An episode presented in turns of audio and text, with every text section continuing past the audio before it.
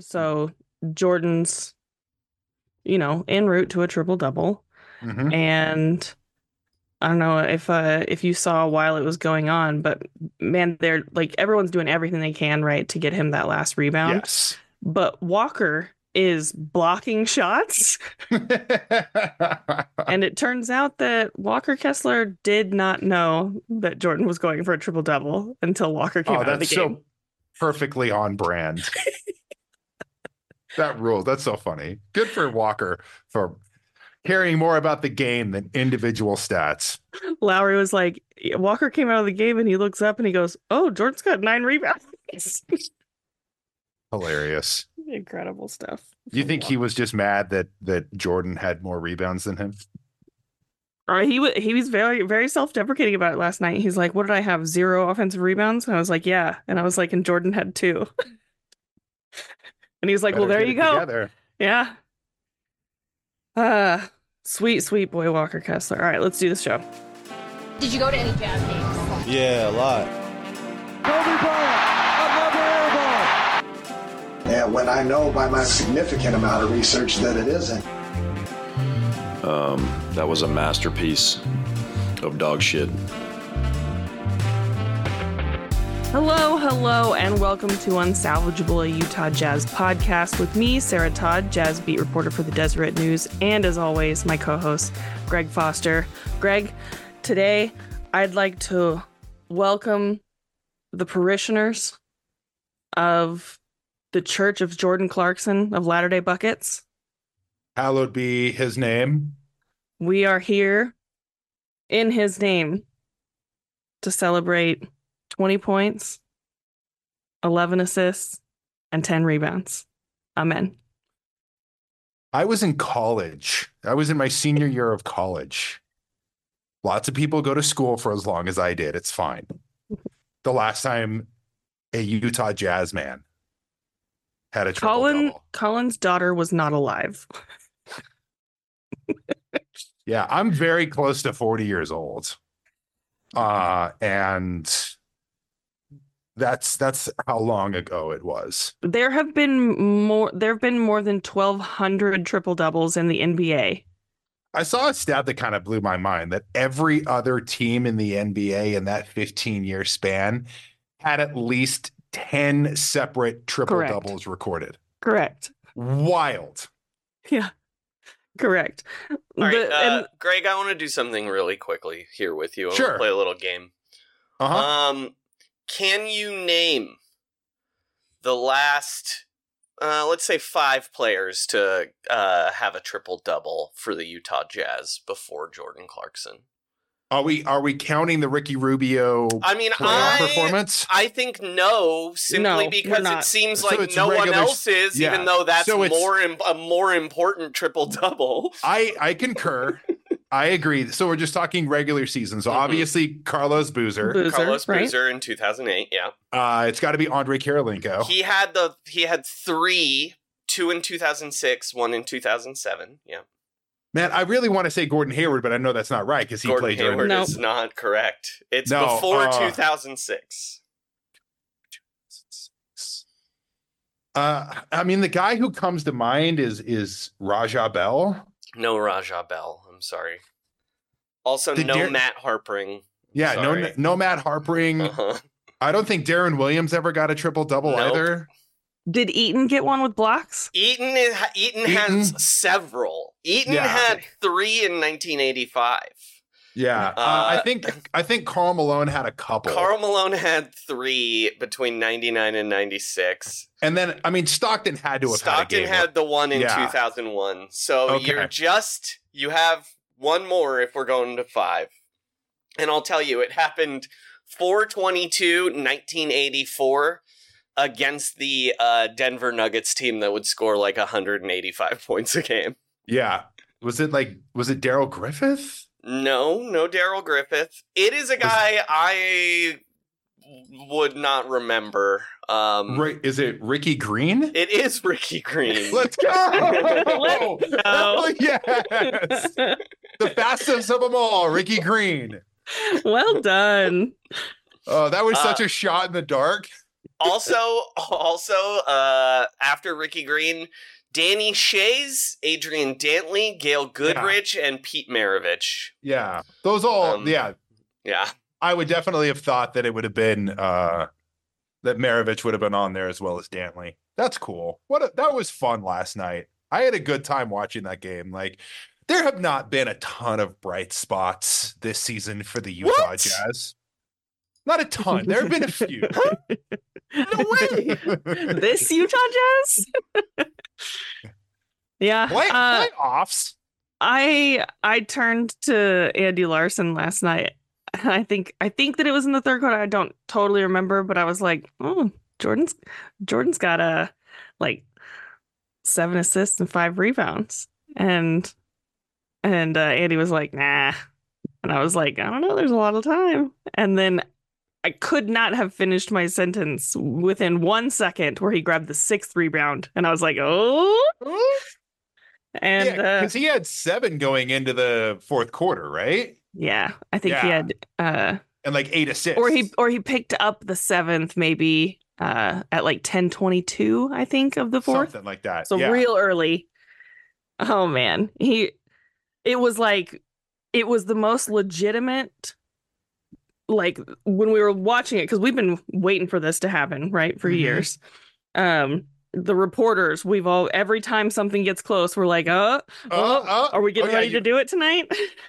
Yeah, because I remember uh Donovan had a couple games where he had like nine rebounds or nine assists, Yeah. and then Donovan Quin, was really close a couple times. Quin pulled Quin him. pulled him. Uh, Quin pulled Rudy when he had nine blocks one Mhm. night. Uh, Hassan Whiteside weirdly got close one time. yeah, he had like eight or nine blocks in a game. Yeah. Yeah, Uh, so it's happened many times where it was close. Um, but it, but like Jordan had so much time left when he got close Yes. that it was like this is the most legitimate chance. This Yeah. could be it.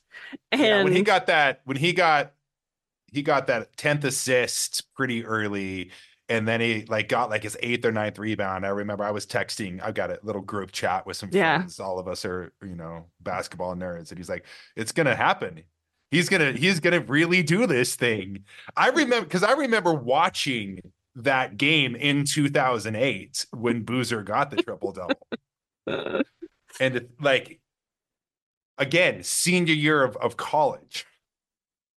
incredible incredible that it was it's so so interesting there's like so many so many storylines i'm gonna hit them all um Mhm. jordan clarkson joined uh jordan clarkson first of all 15 years old when uh boozer got his triple double and nearly 15 years later is when the triple double is broken by jordan Mhm. clarkson who was drafted in 2014 so a decade ago to the Mhm. Los Angeles Lakers to be teammates with Carlos Boozer.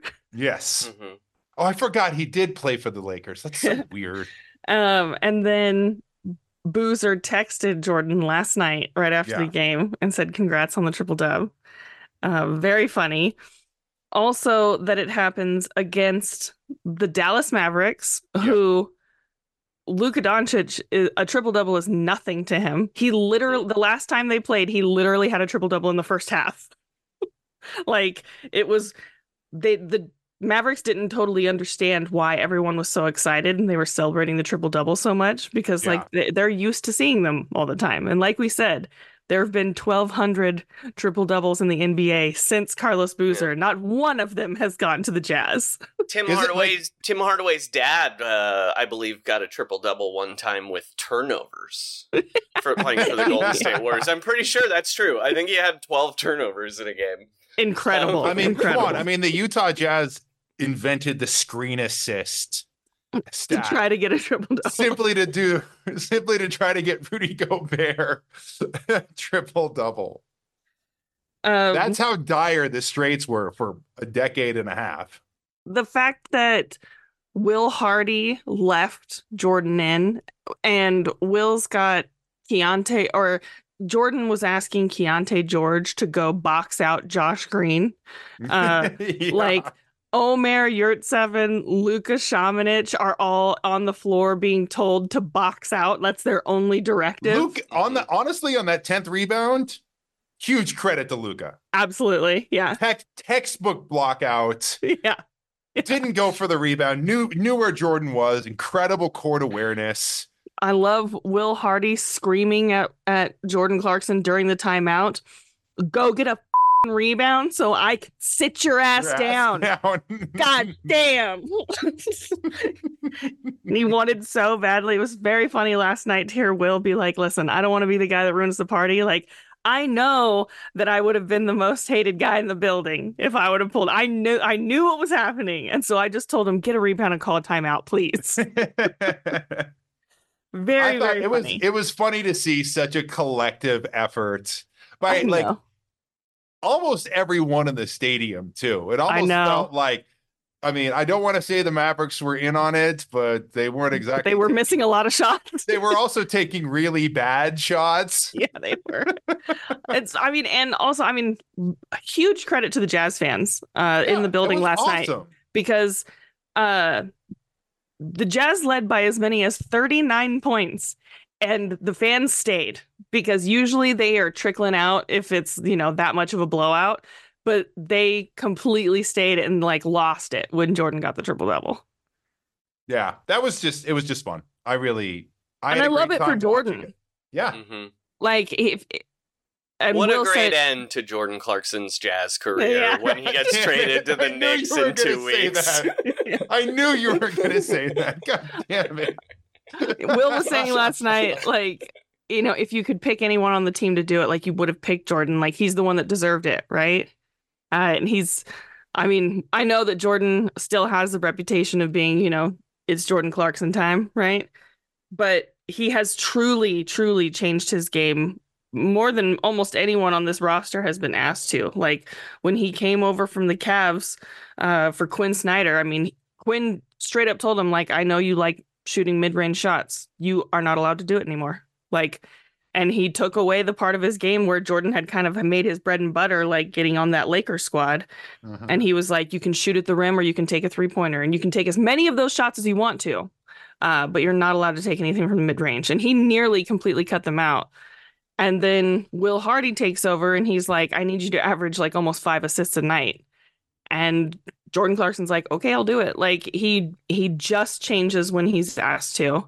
And he's the longest tenured jazz player right now. Like he's he's the fun guy on this team. He's like we've said many times over, like he's the most marketable guy. He's a fan favorite. It was great for jazz fans to have that.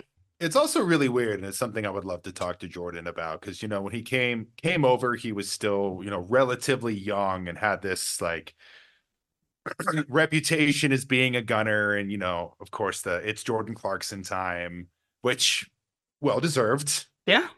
Um, to now seeing him go through this evolution, you know, and change his game and become more of a distributor and like much more of a team player, and also having you know a more veteran role on Right. this team and i would love to i'd love to hear his perspective on what it took you know whether it was just time or you know the reps in the gym or whatever that has allowed him to succeed in these multiple different roles Yeah, I mean, it'd be interesting to talk to him about it now. I talked to him about it a little bit last year when Will was starting to ask him to do that a little bit. And he was like, he was like, you know, if I'm being honest, like for years, no one asked me to pass the ball. yeah i remember you saying that yeah And he was like, so when you have the coaches that are just telling you shoot, shoot, shoot, shoot, shoot, that's what you're going to do. And if they would have asked me to do something different, I would have tried, but no one ever asked me to do that before. And that's what happens you get mentored mentored by kobe i guess It's just that Mamba mentality. mamba mentality baby Hashtag Mamba mentality. um, yeah, I think uh, anything else we want to say on the Jordan Clarkson triple double. I think I just it deserves its its breathing room. You it know, ruled. Yeah. It was very cool. it, It was really absolutely rules. It did. i Although think I know, do sort of, as a non-jazz fan, I do sort of feel bad that how little respect Ricky Rubio's playoff triple double has gotten in the conversation. Agreed. He had a triple think- double in the playoffs in 2018. Not only that, but I was I was at that game, and it wasn't just that he had a triple double. It's the fact that he thoroughly outplayed Russell Westbrook, Mhm. Right. And Ricky Rubio won that game for the Utah Jazz Right. because he turned that game into a competition with Russell Westbrook, and Russell Mhm. Westbrook shot the Thunder out of that game. I think that Rubio's triple double in the playoffs would be a bigger deal if it hadn't been 15 years Yeah. since a regular Sure, season absolutely. one, right? Like Yeah, it's yeah, just yeah, the it's just the weirdness of that Yeah. drought that makes Yeah. that honestly lessens Ricky Ricky It's Rubio's just a weird thing to sort of ignore to yeah. for a- to get a bigger number. Uh, you know, Like- which great, Right. big number. Everybody loves numbers mean, go and big, then- but Even if we include that though, right? Like It's the long fact that the Jazz yeah. have only had one playoff triple double since whenever, right? It's just yeah. it's I would still love to know. I'd have to, I'd have to go back and check when the last playoff triple double was before Well- Ricky Rubio. Right before Ricky Rubio. Joey, you on that? um, I'm looking. My guess is my guess is that it's Andrei Kirilenko, but again, that's just a guess. Um, no, the Kirilenko ones were in November, March. Oh, the March one might be. They played Sacramento in the playoffs in 2006, right? Yeah, that's uh, that's probably it. It's the Kirilenko 325 2006. Mhm. Um, the that Karl a Malone one was in May 99. Okay. So that Still, one's that's that is an incredibly small amount. Yeah. Mm-hmm. Yeah. Except that was against the Clippers. I don't think that's in the playoffs, even though it's in May. I don't think it. You know, looking at these, I don't think they had a playoff triple double except for that Ricky Rubio one. Hmm. Looking at these dates. okay. um, makes it worse. Very Yeah. interesting. I mean, Uh. maybe, I mean, again, I'm just doing it by dates. No, the Stockton one is in the playoffs against Dallas. nice. Um, it's one of the one of the few times that I was rooting on press row. Also, like, and Yeah. I wasn't the only one. We were all like, every time he had an assist or a rebound, like we were all standing up and we were like, "It's gonna happen!" like. uh i mean mostly we're rooting for the story right because we're like Right. oh we've we've had this pre-written for four years so uh just absolutely excellent stuff so glad that it happened to jordan uh and, and it totally ruled too because i think outside of the last two rebounds which i think that they were really i mean it was obvious they were really trying to give those ones to him yes. everything happened within like the course of the game Mhm. within the flow of the game. Like Jordan earned every bit of it. So I would love to know when you're Jordan Clarkson, like that kind of, like not, a guy who doesn't get a lot of rebounds. Like, what rebound number are you like? Oh, I could get a triple double here.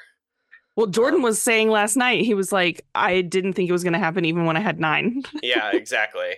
yeah, he was like he was like, I was surprised to get the ninth one, and then uh, we ever- like it just it was like, you know, there's five minutes left, and then there's four, and it's like, oh, it might actually not happen. Yeah. Well, as as the uh the leader of the Church of Jordan Clarkson of Latter Day Buckets, I my faith never wavered. No, never. I hope that um I hope all of all of the parishioners today are uh, are just are feeling feeling the light within. Amen. Amen.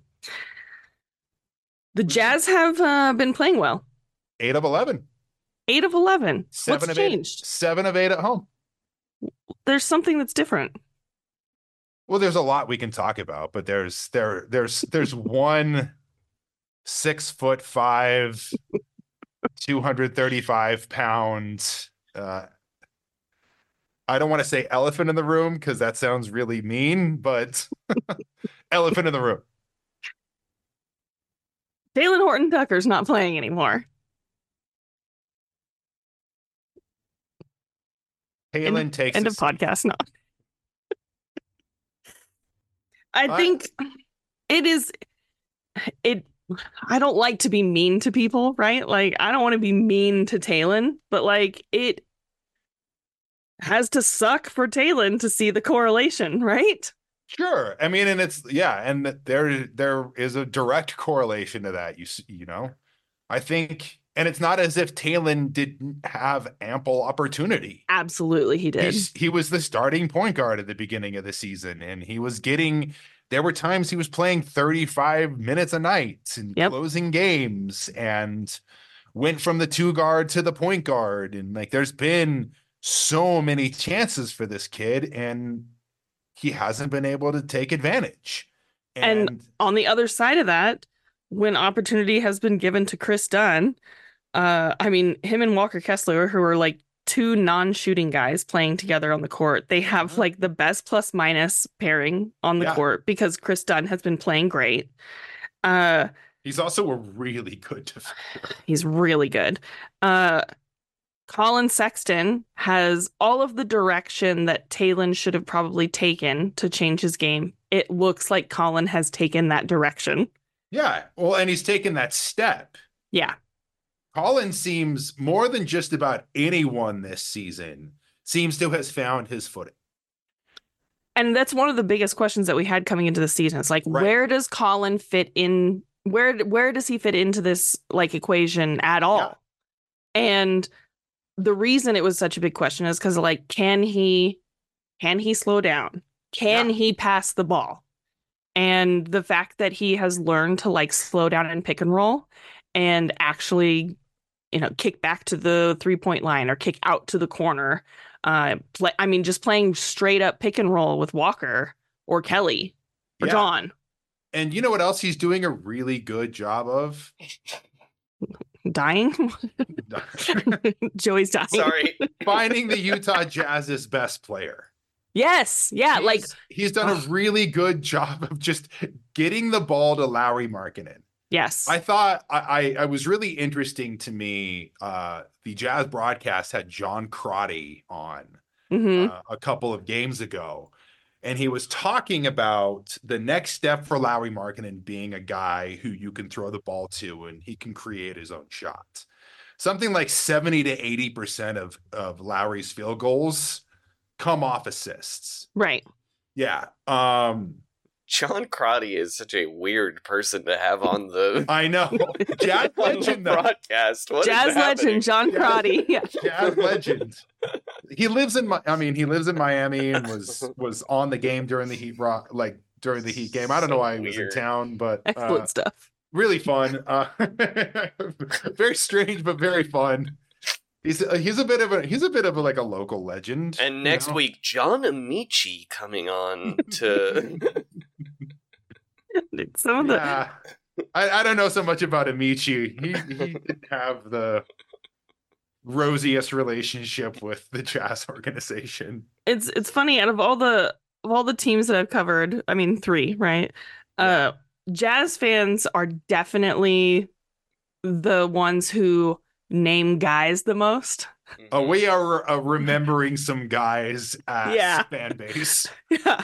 Like I and maybe it maybe it's just because the other the other teams maybe had a little bit more success. I don't know, Yeah. but like it it seems like um yeah, jazz fans are are the ones who just remember their guys. Well, I would Yeah. actually argue it's the opposite, where the Golden State Warriors and the Philadelphia 76ers basically have like uh a like bummers and then like three teams you really want to remember. Where the Right, Jazz yeah. it's yeah, like that's fair. it's like 20 years of like consistent like Yeah, even I when think they that's like fair. Right. Like 20 years of just being like, "Yeah, good. yeah, Yeah, exactly. I mean, they, they made Yeah. the playoffs for like two Yeah. straight decades. Yeah. They Where never the- won a title, the but like there was a lot of like- games won. The Sixers, it's like, well, there's the uh the no Fo- one's going to Fofo remember. team, then yeah. there's the Allen Iverson team, and then there's the process, uh, which is Right. just a weird question mark. In the Warriors, it's like, okay, there were three guys you want to remember. It's like Jason Richardson, yeah. it's Run TMC, and Run then TMC. Steph Curry. That is the entirety of their. Because even like the Latrell Sprewell team was pretty good, but that ended with him choking the coach. Right. Yeah. Right. There's, yeah. there's like, we believe, and then the Steph dynasty. yeah, exactly. yeah. Incredible. Uh I I though I just I want to circle back because I did have a point before we. Sorry. Oh, the John yeah, John Crotty, Crotty. yes. Yeah, yeah. Sorry. Back to John no, Crotty. but Sorry. I think one of like one of like the nice, pleasant surprises over this last you know eleven games that the Jazz have played really well in. Collin not only has done a great job getting his buckets as he's always done, he's finally found a way to set the table for other people. Uh, no more like no player has feasted more on that than Lauri Markkanen. Correct. And and to that point, I think that like the Jazz coaching staff sees the need for guys who are going to create their own shots, right? Yes. Uh, because I mean, while Lauri being able to develop that would be great, I also think that the Jazz are like Lauri. I don't think that Lauri is going to be your number one guy forever, right? Like he, should, probably- he shouldn't be. probably shouldn't. Like he's a very Yeah. good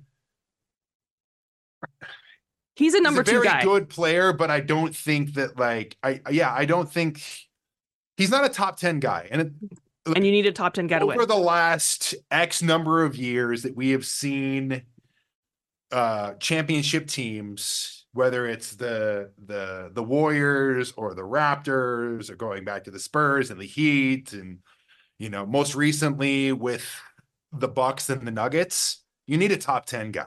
You do. Yeah. And while Lauri is excellent, he's not a top 10 guy. And I think outside of that, right? Like, so if you acknowledge that and recognize it, then you also recognize, okay, like maybe that's not the guy that's going to like develop his own like creation, right? Right. And so the coaching staff has been working really, really hard with Keyonte so that he can shoot off the dribble Yeah. and making him not just a catch and shoot guy. Because catch and shoot guys, the, the Jazz have them. Like the Jazz will be able to get them. You can get those guys, Mhm. and so uh, there there is like a, a f- a future thought for that. And I think that you can see those little things that are starting to happen, things that are coming together. Yeah. Um, And I will say that I think there is a blueprint out there.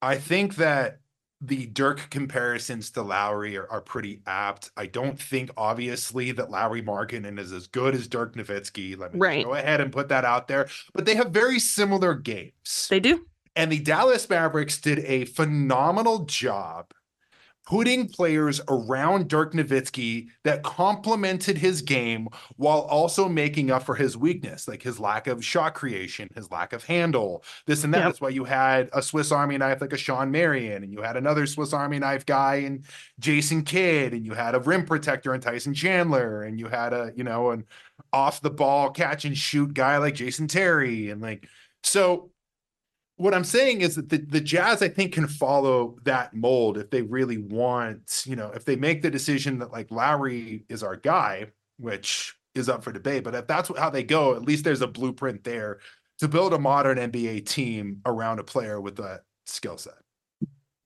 Yeah, and I think you know one of the conversations that me and the other reporters were having after the game is like we still don't really know what the Jazz's plan is, right? Right. Like Yeah.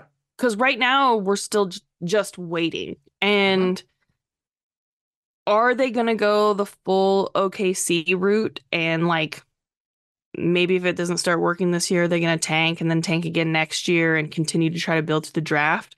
That's risky because then you risk then you risk Lauri's prime, Right. right? Um and then you're on a timetable that's more like Walker and Keyonte. Mhm. And granted, Lauri is still just like 25, 26, but you know, if you're waiting for next year's draft or the year after that, and then those players to get good, by that time, Lauri's 30, 31. Yeah. And so building through the that. draft, but you're also then banking on Lauri Markkanen and re-signing. And are you Right. sure that after three, four, five years of being in the basement of the NBA, that someone like Lauri Markkanen, who realizes that he has a short window to be as good as he is, and like at you know the the peak of his powers, Is Right. he then going to want to re-sign with the Utah Jazz, or is he going to want to go join a team that's contending right now while he is at his best? Right. And it's like that's a very interesting question that like I don't know the answer to, right? Like if the Jazz were like, we're gonna give you two hundred and fifty million dollars and we need you to just like sit down for a couple years. Like that that amount of money is convincing. Sure. And so um yeah. but things and- could also change. She could sign that contract and become disgruntled. Like stranger things have happened in the NBA. Yeah. Um What? Or that never are- happens. Players always they play out just, their uh, contracts They and play they out love their contracts with the team they sign them with. um, Carmelo Anthony, perfect example. Yeah, yeah. and then the you know the other path is like okay are they going to make the big trade and of course you know everyone loves to talk about luka i i just want to say like I don't There- think Luka, Luka's not no, happening. no way. No. there's there's zero way. percent of me that thinks that that will ever happen I thought there was an outside chance this year if the Mavericks imploded like I thought they were going to. right But the Mavericks are a pretty good basketball Dereck team. Lively's and- too good. Derek Yeah, lively's too good Dereck and Lively's Yeah. too good. Uh, frankly and luka's people are too smart like if luka Right. wants to go somewhere else he can just play out his deal and he will still be in his prime and he, he can sign be the biggest free agent in the world yeah, Yeah. like it it's Like- just not going to happen Luka might win the MVP this year. Like he's got to be pretty close to. I mean, he's in the top three at least. He's Yeah, averaging like 34, 9, and 8. i think i'm It's, I'm gonna I'm gonna beat the drum. I think that I think that Shai is above Luka this Yeah, year right same. now. Shai's awesome. So he's so good. He's so fun. Anyways, um, and so if the Jazz are you know waiting for the trade, like who is that, right? Like who who is the person that like they could get? God, And then- Shai on the Jazz.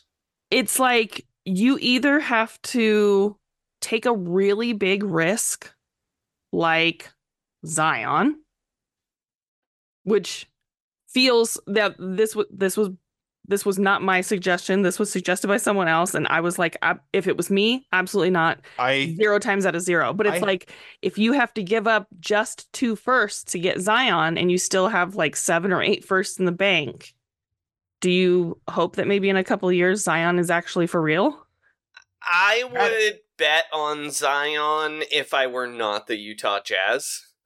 Um, if that makes sense. Like there's just sort of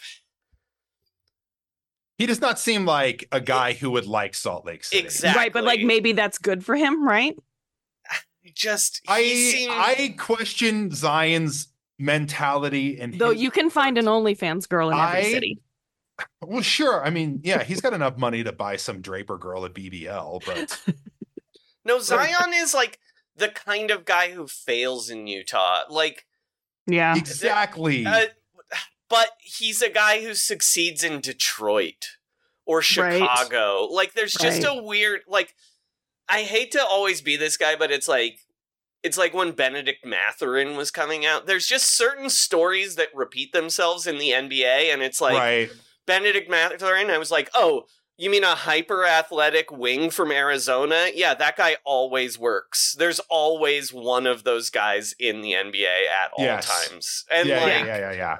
uh, a retread, like a guy people thought they were a bust working in Chicago or Detroit, always is happening, but not. Yeah. But uh, Utah paying too much for that guy always fails. Utah or Portland.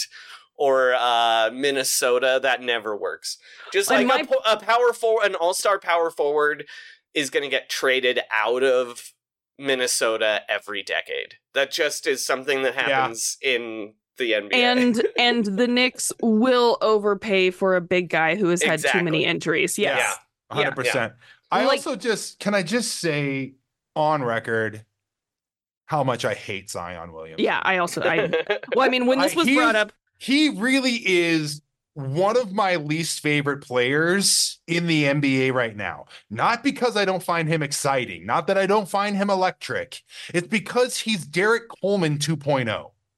I got absolutely roasted when I said that I didn't believe in him, like He's from the get go, and I Slob. I I stand by everything that I've said about Zion. Yeah. I don't I didn't believe in him then. I certainly don't believe in him now. I I if I was running a team, there is not a single chance that I would that I would bet on him at all. I just Million- wouldn't do it. Million you know dollar should bet on him? The San Antonio Spurs. He, that's actually like the It's not bad. landing Yeah. Someone like that would be, yeah, he'd be awesome there. And so you've got Victor backing, you Yeah. know, right? Yeah, that would be and and Popovich, something. Yeah, you need an organization like that for someone like that. But I could also see it going the opposite way and him quitting and pouting because it's too hard. right, yeah. Here's And, what's going ugh. to happen to Zion, I'm telling you. Okay. He's somehow going to get his contract voided or whatever.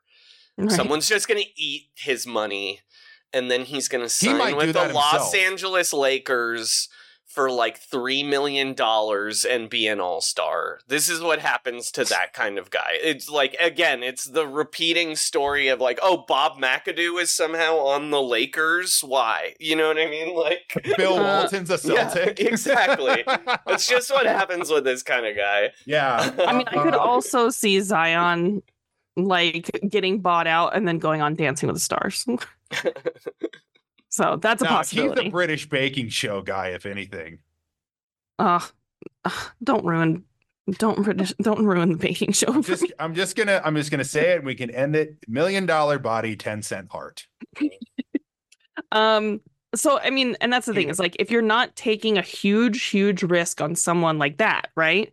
Like betting on potential, then what you're hoping for if you're a team like the Jazz is you're hoping for another team to implode and you're hoping that it's Boston and that they want to get up rid of Tatum. You're hoping Yeah. that it's Phoenix and they want to get rid of Booker. Like Well, that are looks like it could mm-hmm. happen. yes, You know how funny that would be? I would love nothing more than Phoenix to implode and for Devin Booker to become a jazz man. Just just out of pure sp- it's it's like the same same situation as like the Ben Simmons trade that we talked about on the on right. the Patreon. I would just love to see it, as well as the Jazz passing on on Devin Booker for Trey Lyles and right i mean but i think that that's what you i think if you're not gonna like wait and build like you're certainly not luring anyone here no mm-hmm. Salt And Lake so- is Salt Lake is never as much as as Jordan Clarkson and Dwyane Wade and Ryan Smith want to hype up this city. And while I think that Salt Lake is in a always really forget Dwyane Wade is. I know. he's a minority owner But it's He- like as much as these guys, you know, and like as much as you want to pay Pat McAfee to go on a show and talk about how cool the in-game experience is, Salt Lake City is never going to be a cool city. It's never No. going to be in LA. It's never going to be a Chicago, a Miami, a New York. It's never going to be a. It's never no. going to be a Dallas. just because travis just scott got it. drunk at the delta center does not mean it's like Yeah, it's it's it's not gonna and like Lauri. Markkanen can make three all-star teams and like he's not gonna lure guys to like it's just the Utah Jazz don't have that luxury. And so that those are your options. You either have to go like full tank and try to rebuild through the draft exclusively, or you have to use these picks that you've been stockpiling. And then the question is like, okay, do you use them now?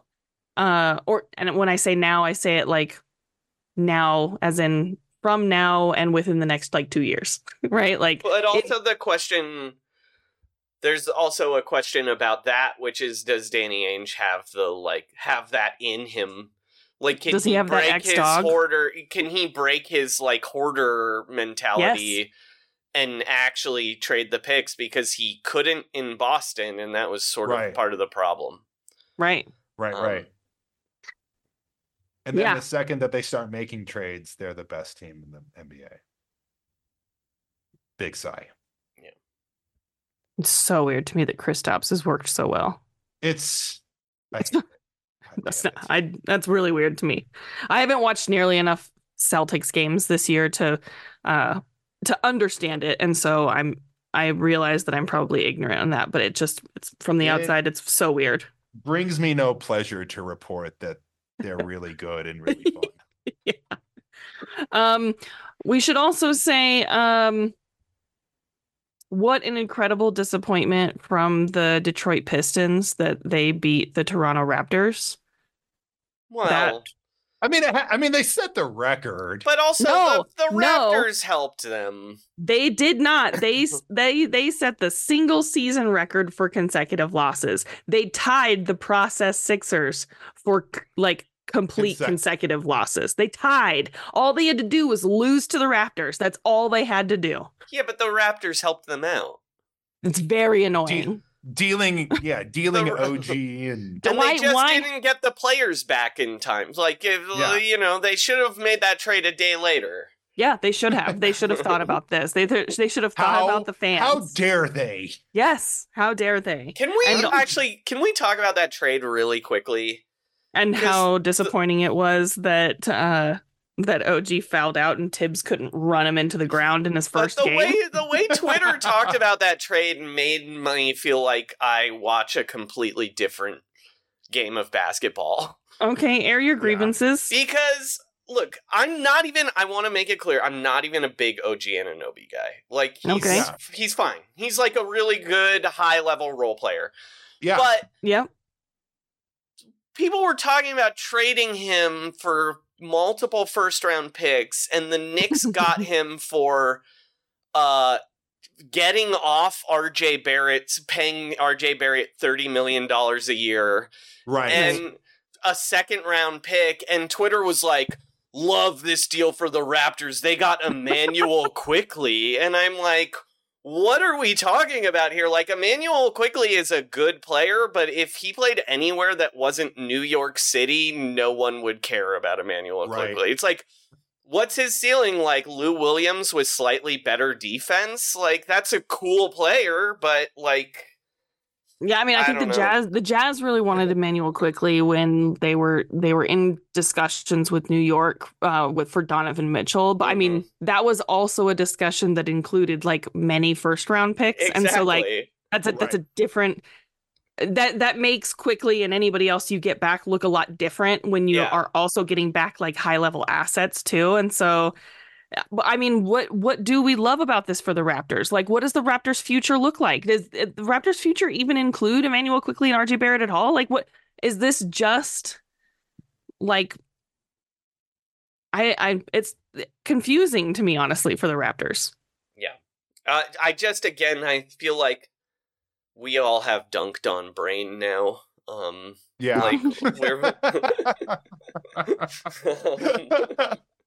we're- we can't uh, my question to you guys is: How do the Jazz get Pascal Siakam they don't and and convince him to resign in Utah? they, they don't I know, Yeah. but come on.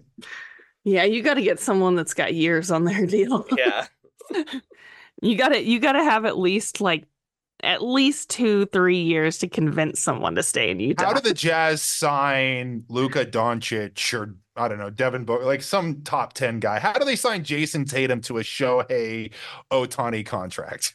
Yeah, like a 64 year deal. Yeah. How do the yeah? How do the Jazz uh send uh build a time machine and get 2012 LeBron James to sign for a decade plus? Let's see. What is I actually don't know. I'm gonna look up right they now. They convinced the Cavs to give Gordon Hayward that offer sheet a day earlier yeah, right. remember remember that's what Yeah. actually happened there Yeah. Um, David Griffin Man. was gonna sign Gordon Hayward, and then all of a sudden LeBron James wanted to come there. Yeah, that's very funny. The same David Griffin who wrote Comic Sans like get the f- out letter. Well, that's not David Griffin. That's um Dan Gilbert. David Dan Griffin is the man who played correct. the piano for Zion Williamson. You're right. You're right. Um, Sorry, a different DG. um, man, Devin Booker's extension is through 28. God, that's that's the one. That You is, gotta- it is the one because they're all uh, Kyrie. I mean Kyrie.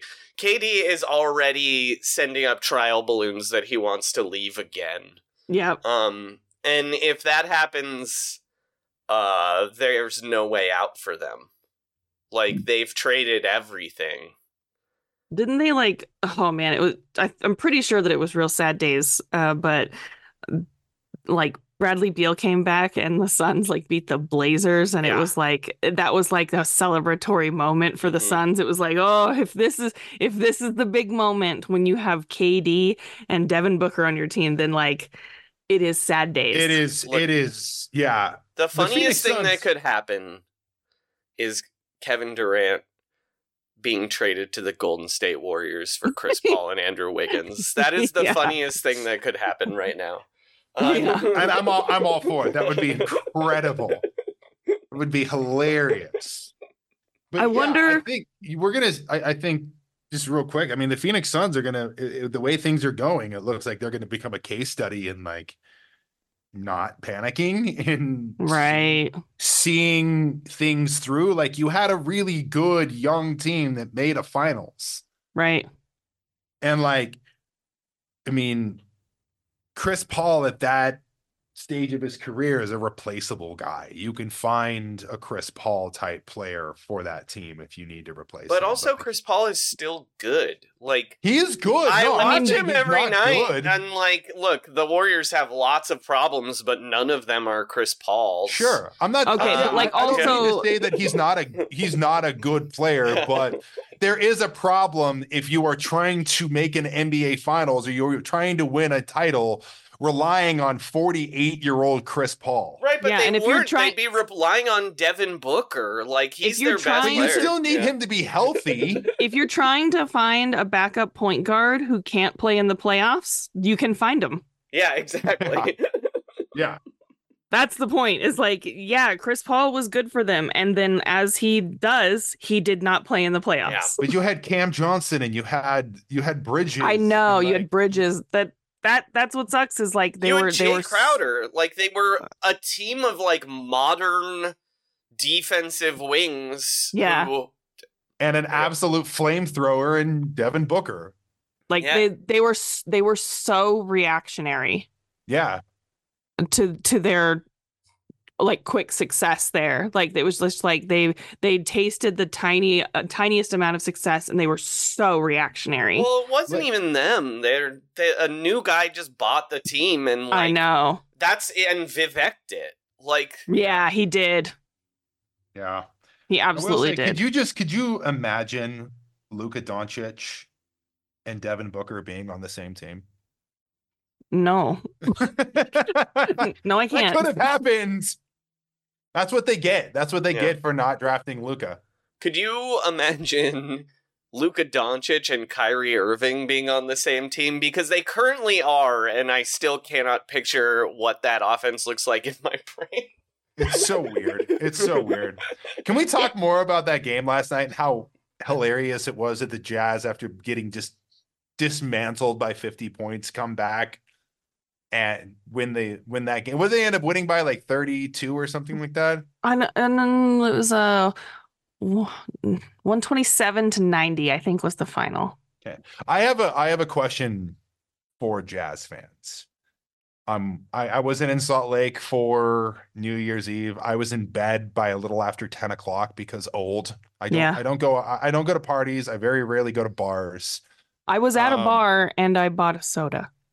What club was Luka Doncic at? What Yeah, incredible where was where was Luka Doncic and the Dallas Mavericks participating in the famed Salt Lake nightlife So funny. So funny to see like the some of the Mavs writers that were like tweeting and they were like, "Wow, I guess uh, the Mavericks really did it up on New Year's Eve in checks notes, Salt Lake City." Well, to Yeah, be what- fair, are cigarettes cheaper in Utah than they are in Dallas? Because uh, that that let's just say I've heard some Luka things about uh, that.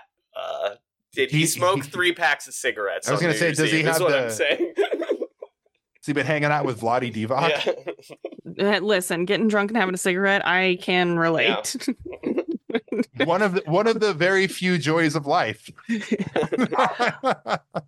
I it, listen in Luka's defense, like he was questionable heading into that game. Why are you defending Luka? He doesn't do that himself. Yeah, I know. I'm just. Uh, but he was question. He's had like a quad problem, and uh, he was like limping and like he, looked like he was le- legit in pain, and so it's like, yeah, he just doesn't have it. But that's also not helped if you're dehydrated. I'm also gonna say, you know, like I've been through the new dad phase Yeah, of parenting. And when you get it, you, he got New Year's Eve off Yeah. on the road. yeah, You know he took advantage of that, man. yeah. No, no crying baby. He's not having to wake up at two o'clock for feeding or changing or anything like that. Yeah, he's at, he absolutely went out. I did. I remember specifically the worst hangover I've ever had in my entire life Mm-hmm. was this was like six months after uh, my boy was born, and uh, my kid had horrible colic Mm-hmm. uh, as well as acid reflux, which is like baby acid reflux. So he would do these crying fits for like four hours at a time, and it was Right. horrific. But anyway, like six months pass, I I haven't really left the house. I'm sleeping in my car at, on my lunch break to just like maintain sanity and not fall asleep at my desk. Um, so I go out with some friends for the first time again in, in the better part of a year, and I get I got loaded. Just classic freshman Went of college, freshman of college binge drinking ki- kind of night. Yeah, yeah, yeah. And I woke up the next day with the worst hangover of my life, and Lindsay had a bunch of errands to run, and I was on daddy duty. That was the agreement. Right. I get to go out with my buddies if I stay at home with the boy so that she can do her thing. And that kid cried for six hours straight. oh man, and I like you. That is the closest I've ever had to actual ideations. yeah. yeah, man, he really took you to the brink, didn't Oh he? yeah. But that night, that night, that those like few hours of freedom at the bar, So good. so good, so yeah. much fun, Worth And- it. Worth it. Yeah, I don't know if I'd say it was worth it, In the but moment, in the moment, it was wonderful. And what I'm saying is, is that like, I think that's what Luka did on New Year's. Yeah. Oh, that's very fun. Good Can, for can him. I can I talk about one other thing really quickly Yes, please. about that I'm really loving just just on the topic of the Jazz winning eight of eleven. yeah. during our last pod, we had just talked. You know, the Jazz had just come off that victory against the the the Brooklyn Nets, where they looked really good. And since then, they have capitalized on exactly what we talked about. In that, you know, the Jazz don't have that top ten player, hmm but they have been winning games by committee, Yeah. and they seem like they've really not only they figured out how to play together. You know, guys are guys are stepping up. We've already talked about Collin Sexton uh, ostensibly taking a leap.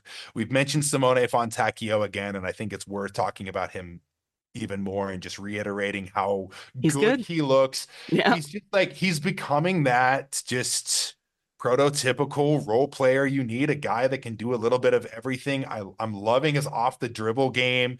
He's shooting 45% in the corner on threes, which is like 98th percentile. He just does a little bit of everything, and his defense can't be overstated how good it's been. Yeah. He's not a shutdown guy, but he's just such a willing defender. He kind of feels like kind of in that like Joe Ingles role, in that like I think mostly he's strong and he's big. he's big and he's strong and he's athletic. You know, Like- Simone's a little bit of a thick jack guy. Oh yeah. Good frame on that guy. Yeah, he's got a good frame. Yeah. Uh, but yeah, I'm, you know, and I think another thing that we haven't touched on that I would like to talk about is that, you know, at the beginning of the season, we talked about, oh, this team, this team is interesting from a roster construction. Like they got a lot of guys with experience who can, who can play ball, but how does it fit? Right. And I think we've seen for through this first, you know, third of the season, uh, Will Hardy having to put that puzzle together hmm and, And like I- really, really have to, you know, try to find lineups that not only have chemistry but can score and defend. And it seems like Will Hardy has finally figured out his rotations and his minutes, Well, which and is the huge dividends. the funny part about that is is like the, the thing that he's figured out about the rotations and minutes Yeah, is that uh absolutely nothing stays the same. No. right? Yeah, Like absolutely. he's like, oh, uh, Jordan's having a very good night. I'm going to play him for the final 17 minutes of this game. Jordan's Mm-hmm. not having a good night. Okay, well, he won't close tonight. Okay, and he won't close the next night. He doesn't have it. Collin's having a really good game. All right, I'm going to put him in for a longer stint in the second and third quarter. Like Yeah. every night, it's just like, who's got it?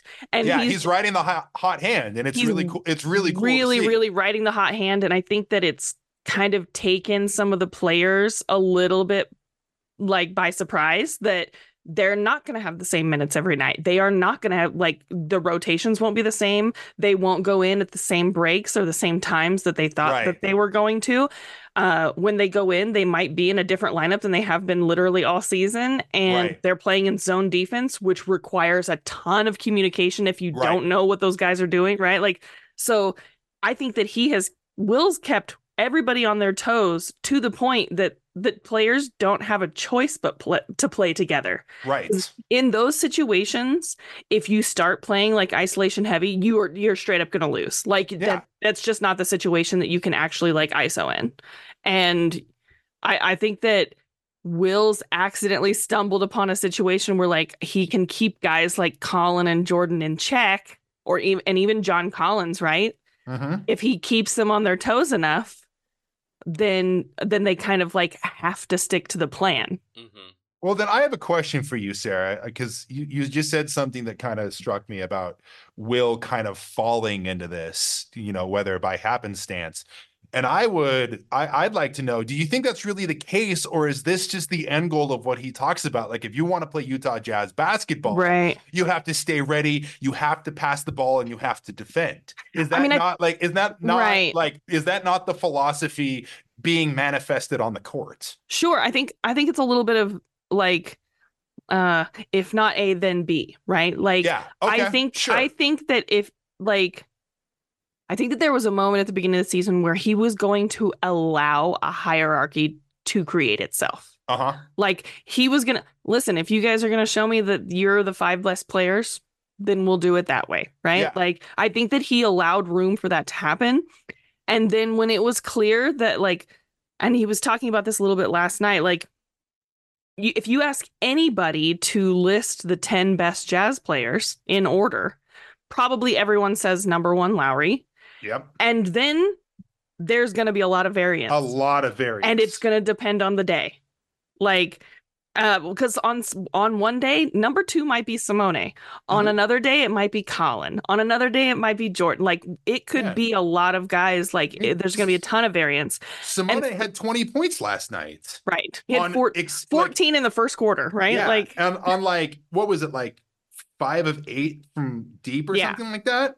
and so like i i think that like will didn't necessarily like fall into this but i think that like he allowed a chance for guys to like prove that there was a hierarchy on this team and then when they proved they didn't he was like okay then we're gonna do it freestyle. Yeah.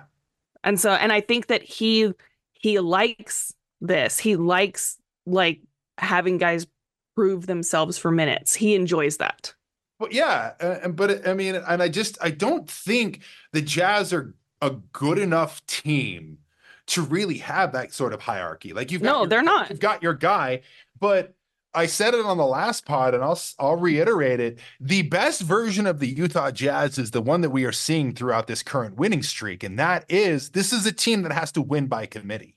Yeah definitely. And it can't, you know, and like you sure you want that consistency, but again, that's not always going to happen. You're going to have an off night. You're going to have a night where John Collins goes two for nine. But if Collin Sexton has a night that he goes eh, 12 to 16 yeah, 12 of 16 and has a, has 27 points and you know and Simone Fontecchio hits a couple threes and you know Walker has a double double with three or four blocks like that's that's how this team wins. It's not Right.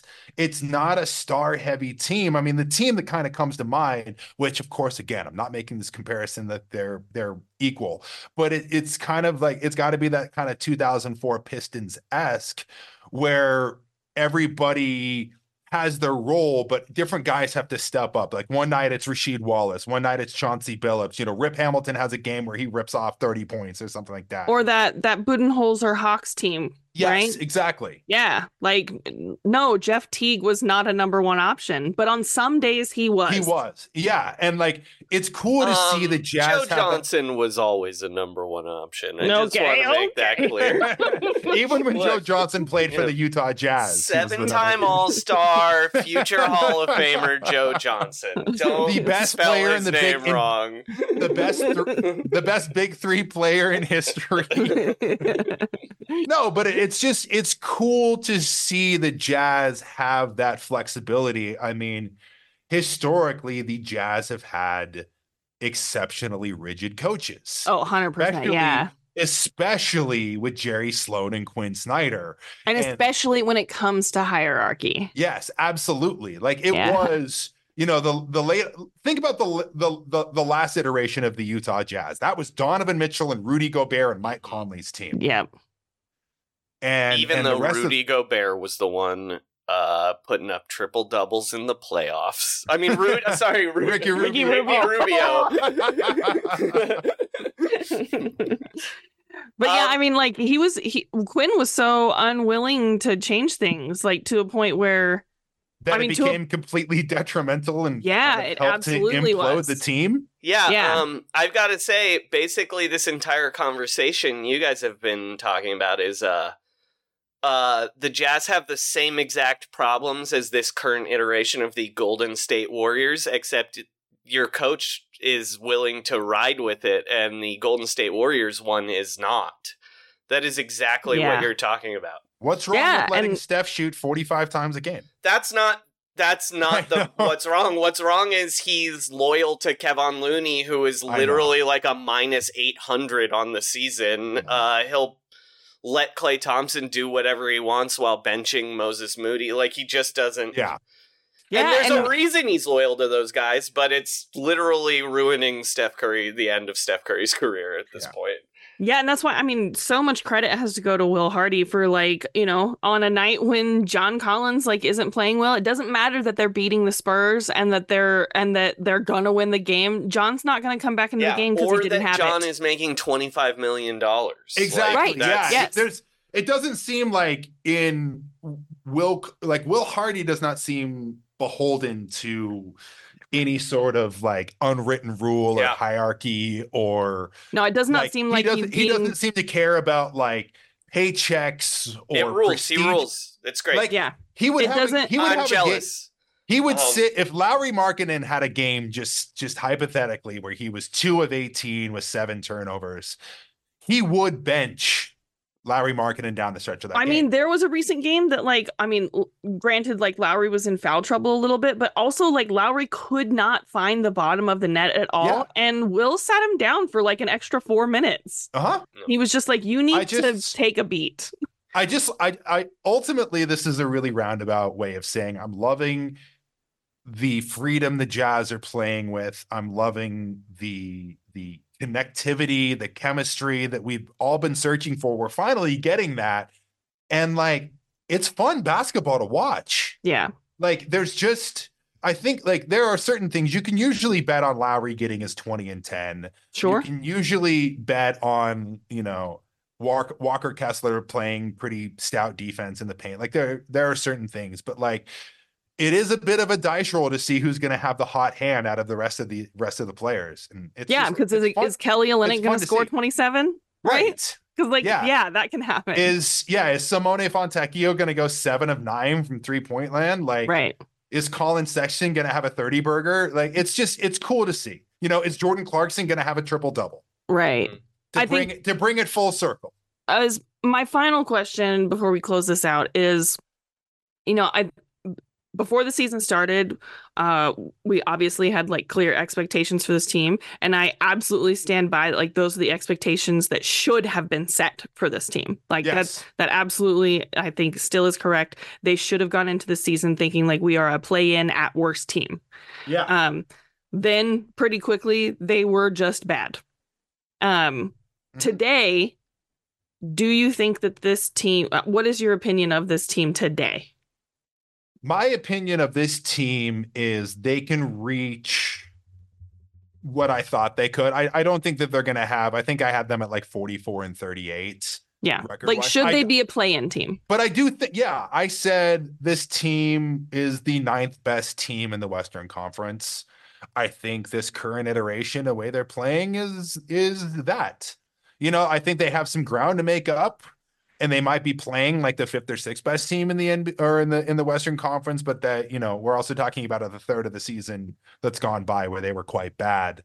Uh, so yeah, I think they can. I think if if they continue this play for the rest of the season, which is a huge question mark, and we also don't know like who's going to get traded and what the Sure. team ends up looking like. But yeah, currently, if in a bubble, Yeah, today. yes, today, I think they can reach a play-in game. Yes, absolutely. Joey, my question to you is who who ends up with a better record, the Warriors, the Jazz?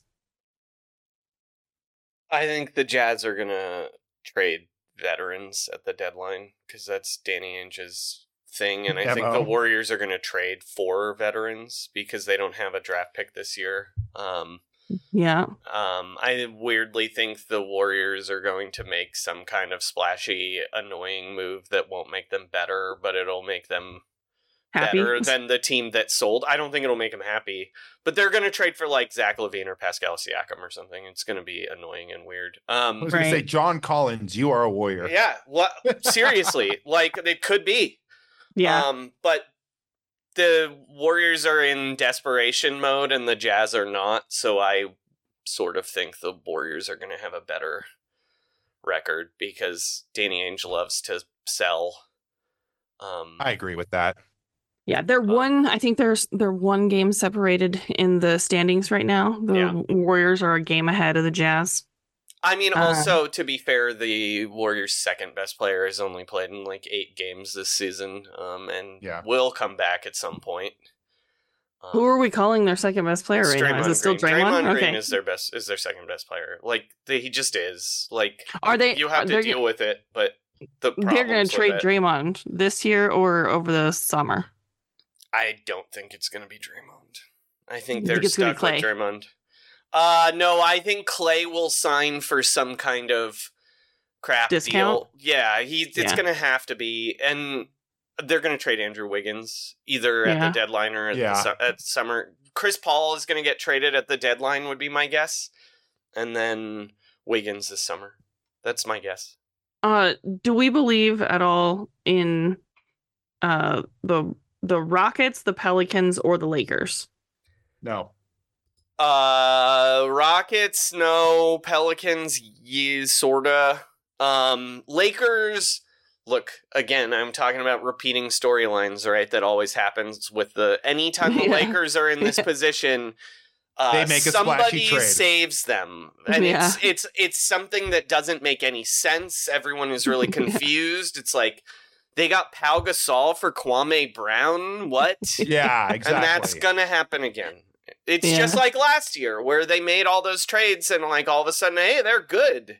Yeah, Um, Christian, yeah, Christian Wood and uh, Rui yeah. Hachimura. Rui Yeah. Hachimura for Pascal Siakam. exactly. It's Yeah, but it won't even be Pascal Si- Siakam. It'll be something that doesn't make any sense that people didn't realize. It'll be like they got Mikal Bridges. yeah, exactly, Yeah. exactly. Oh, it turns out the Grizzlies traded them Desmond Bane.